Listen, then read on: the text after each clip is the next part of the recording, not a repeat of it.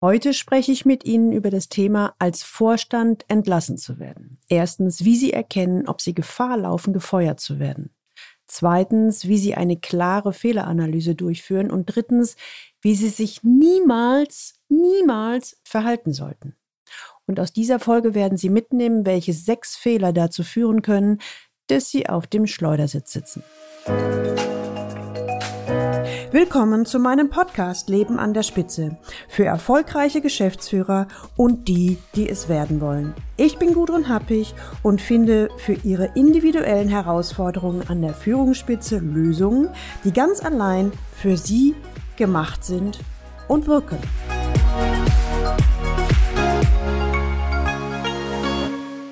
Mein Chef, der Vorstand, wurde entlassen. So kommt Henry M Mitglied der Geschäftsleitung eines internationalen Unternehmens zu mir ins Coaching. Bin ich jetzt als nächstes dran? Was hat der falsch gemacht? Wie kann ich dafür sorgen, dass mir nicht das Gleiche passiert? Ich darf formulieren, dass ich es bislang noch nicht erlebt habe, dass während der Zusammenarbeit einer meiner Klienten entlassen wurde. Po. Und das nach über 20 Jahren als Executive Coach für erfolgreiche C-Levels und die, die es werden wollen. Das macht mich ein wenig stolz und ich hoffe, das bleibt auch so. Allerdings hatte ich schon den einen oder anderen Vorstand, der nach seiner Entlassung zu mir kam und wissen wollte, was er denn falsch gemacht habe. In diesem Fall ist Henry mein Klient und sein Chef, der Vorstand ist, der wurde entlassen. Henry hat nun Angst, dass er jetzt der Nächste ist und will wissen, welche Fehler seines Vorstandes dazu geführt haben könnten, dass dieser gekündigt wurde. Das ist natürlich ein wenig über Bande gespielt, aber ich werde versuchen, mit Henry und damit Ihnen ein wenig Licht ins Dunkle zu bringen.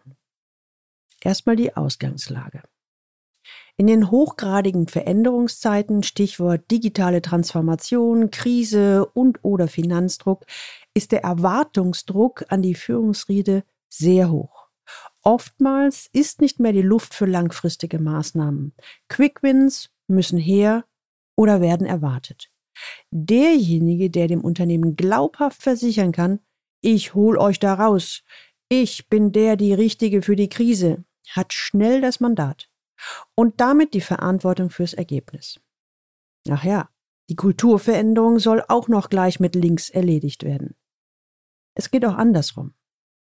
Es werden die besten Leute gesucht und eingestellt. Die Erwartungen sind hoch. Der Bewerber hat vielleicht in der Vergangenheit beim Wettbewerber schon Brillantes geleistet. Den brauchen wir. Mach ihm ein Angebot, das er nicht ablehnen kann.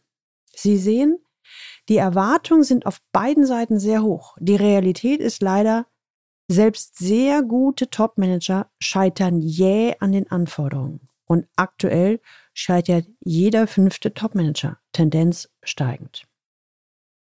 Werden wir mal ein wenig konkreter. Henry M., mein Klient, Anfang 40, Mitglied der Geschäftsleitung in einem weltweit ca. 20.000 Mitarbeiter großen Industrieunternehmen, schildert mir die Situation von seinem Vorstand. Herr Zahnapfel ist Mitte 50. Eine gestandene Persönlichkeit mit viel Führungserfahrung. Er war ca. 15 Jahre als Partner in einer der Big Five Unternehmensberatungen tätig. Ein schneller, analytischer Mann mit genauen Vorstellungen von der Zukunft des Unternehmens. Er ist direkt für 14.000 Mitarbeiter verantwortlich. Er wurde vor anderthalb Jahren ins Unternehmen geholt und soll die Veränderung des gesamten Unternehmens nach vorne bringen. Er berichtet direkt an den CEO, den Vorstandsvorsitzenden. Der Bruch. Quasi von heute auf morgen wurde Herr Zahnapfel entlassen und ist ab sofort freigestellt. Die Gerüchteküche ist noch am Gären. Scheinbar haben sich alle seine direkt zugeordneten 14 Mitarbeiter geschlossen beim CEO beschwert und sich geweigert, mit Herrn Zahnapfel weiter zusammenzuarbeiten. Die Konsequenz? Der Vorstand, Herr Zahnapfel, wurde fristlos entlassen. Alter schützt also vom Scheitern nicht. In der Zusammenfassung können wir festhalten, der Widerstand gegen die Unternehmenskulturveränderung hat gewonnen. Henry ist nun ganz aufgeregt und fragt in unserem Coaching-Termin, sagen Sie mal, Frau Happig, warum wurde Herr Zahnapfel entlassen? Wie kam es zu der Entlassung?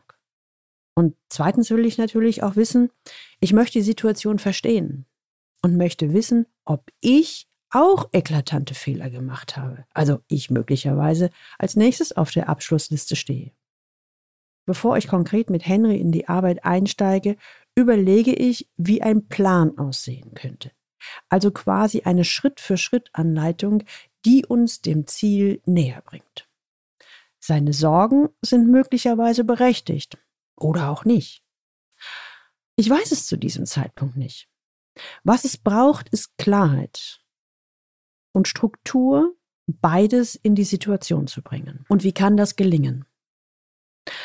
Als erstes eine möglichst neutrale Situationsanalyse, die der Frage nachgeht, wieso wurde der Vorstand entlassen? Als zweites schauen wir uns das konkrete Verhalten des Vorstandes an und im dritten Schritt versuchen wir die Fehleranalyse. Okay, soviel zum Plan, machen wir uns ans Werk. Erstens die Situationsanalyse. Wieso wurde wohl der Vorstand entlassen?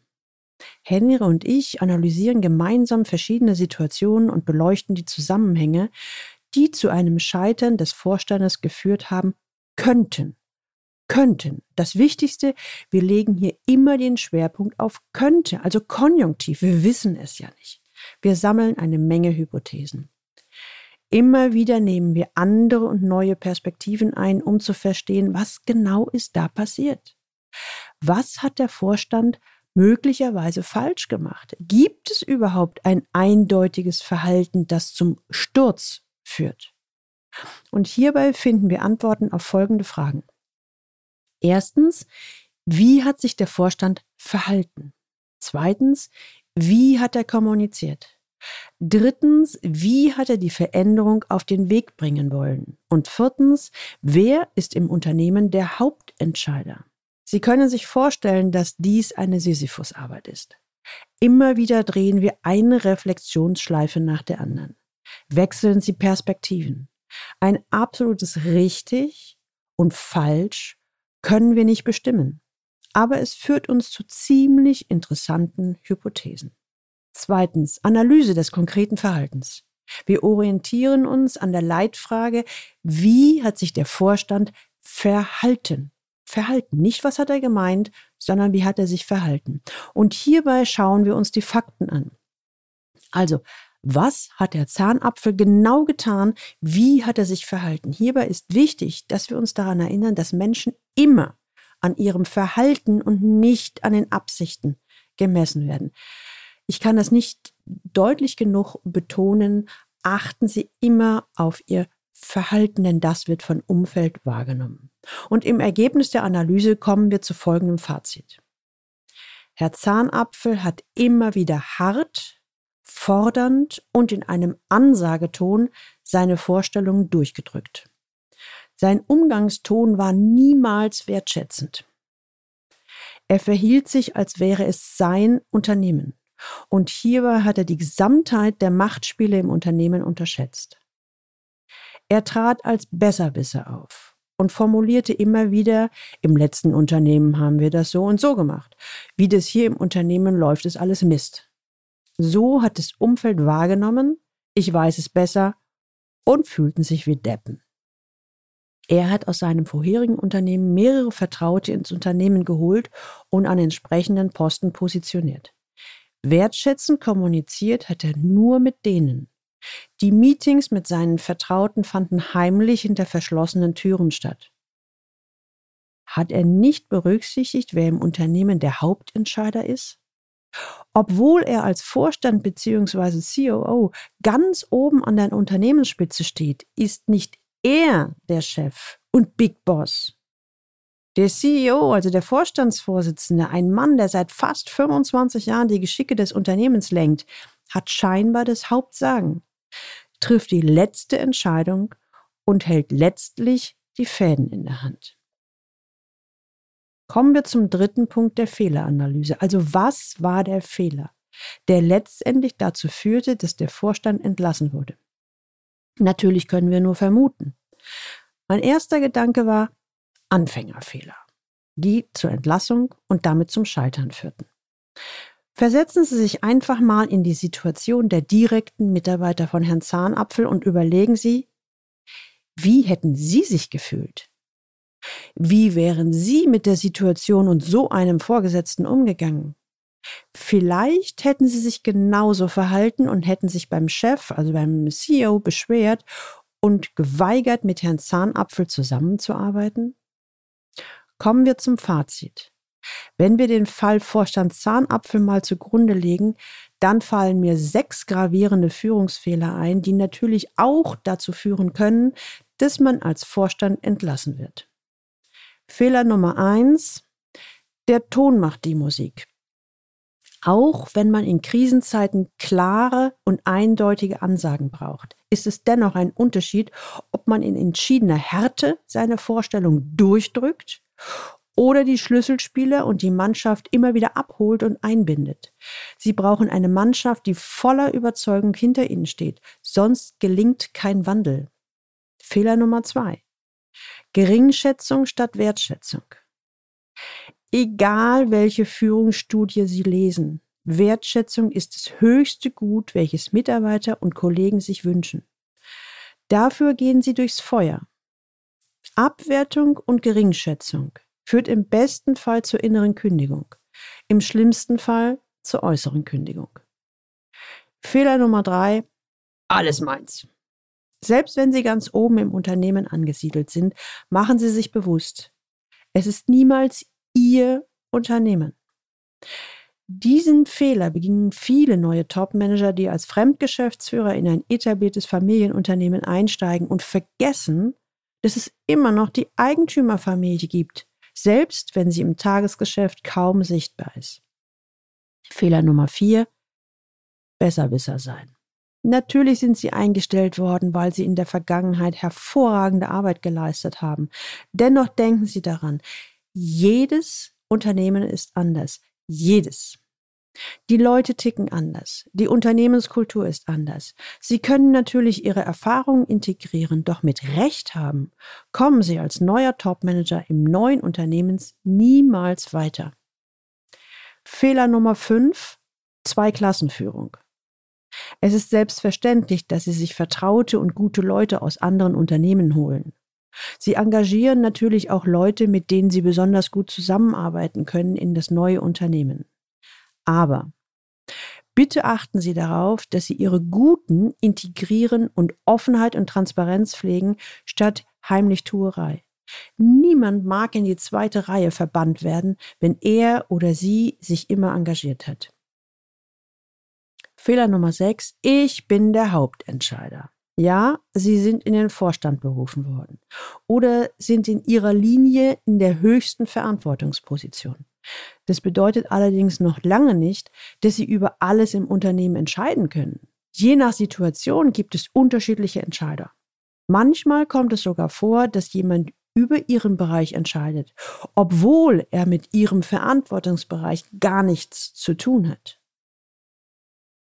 Wenn Sie das auch kennen, dass Sie als Mitglied der Geschäftsleitung, als C-Level oder auch als Vorstand in eine neue Position kommen, dann können Sie Folgendes tun.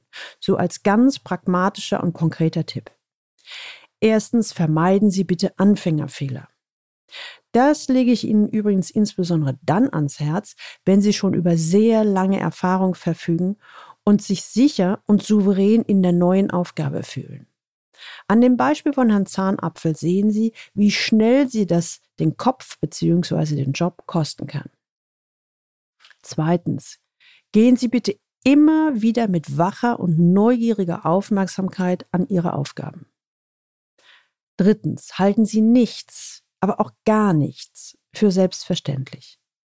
Viertens, bedenken Sie bitte immer, dass sie eine starke Mannschaft brauchen, um Veränderung im Unternehmen umzusetzen. Sie brauchen eine Mannschaft, die von ihren Ideen überzeugt ist und mitdenkt. Fünftens. Denken Sie bitte ebenfalls daran, selbst als Vorstand sind Sie nicht der mächtigste im Unternehmen. Sechstens. Fragen Sie sich bitte, wer ist im Unternehmen der Hauptentscheider? Das kann der CEO, der Vorstandsvorsitzende sein, muss es aber nicht. Manchmal ist es auch die knapp 80-jährige Inhaberin, die sich nur zweimal im Jahr blicken lässt. Denken Sie daran, insbesondere diese Entscheider von ihren Ideen zu überzeugen und sie mit ins Boot zu holen. Erinnern Sie sich noch an den Anfang, als Henry voller Sorge formulierte, ob er wohl auch kurz davor stünde, entlassen zu werden? Ich konnte Henry M. beruhigen. Er läuft nicht Gefahr, eine der sechs Fehler zu begehen und schaut nun deutlich beruhigter wieder nach vorn. Wie ist es bei Ihnen? Haben Sie sich bei dem einen oder anderen Führungsfehler erkannt? Falls ja, es ist nie zu spät, das Verhalten zu ändern. Und wie Sie an dem Beispiel erkennen können, es lohnt sich. Nun sind wir wieder am Ende angekommen. Sie wollen ein wenig mehr davon erfahren? Dann lesen Sie weiter in meinem neuen Buch Herausforderungen im Führungsalltag 24 Führungsthemen für den Weg ins Topmanagement. Den Link finden Sie in den Show Notes und die Show Notes finden Sie unter Leistungsträger mit ae blog.de slash podcast slash und hier die Folge 57. Und hier können Sie sich übrigens auch eine Leseprobe runterladen. Wenn Ihnen die Folge gefallen hat, dann freue ich mich, wenn Sie diesen Podcast abonnieren und auf iTunes eine Bewertung hinterlassen. Ich freue mich ebenfalls, wenn Sie die Folge an jemanden weiterleiten, für den es hilfreich sein könnte. Ganz vielen Dank dafür an Sie. Und jetzt wünsche ich Ihnen viel Freude beim Leben an der Spitze. Ihre Gudrun Happig.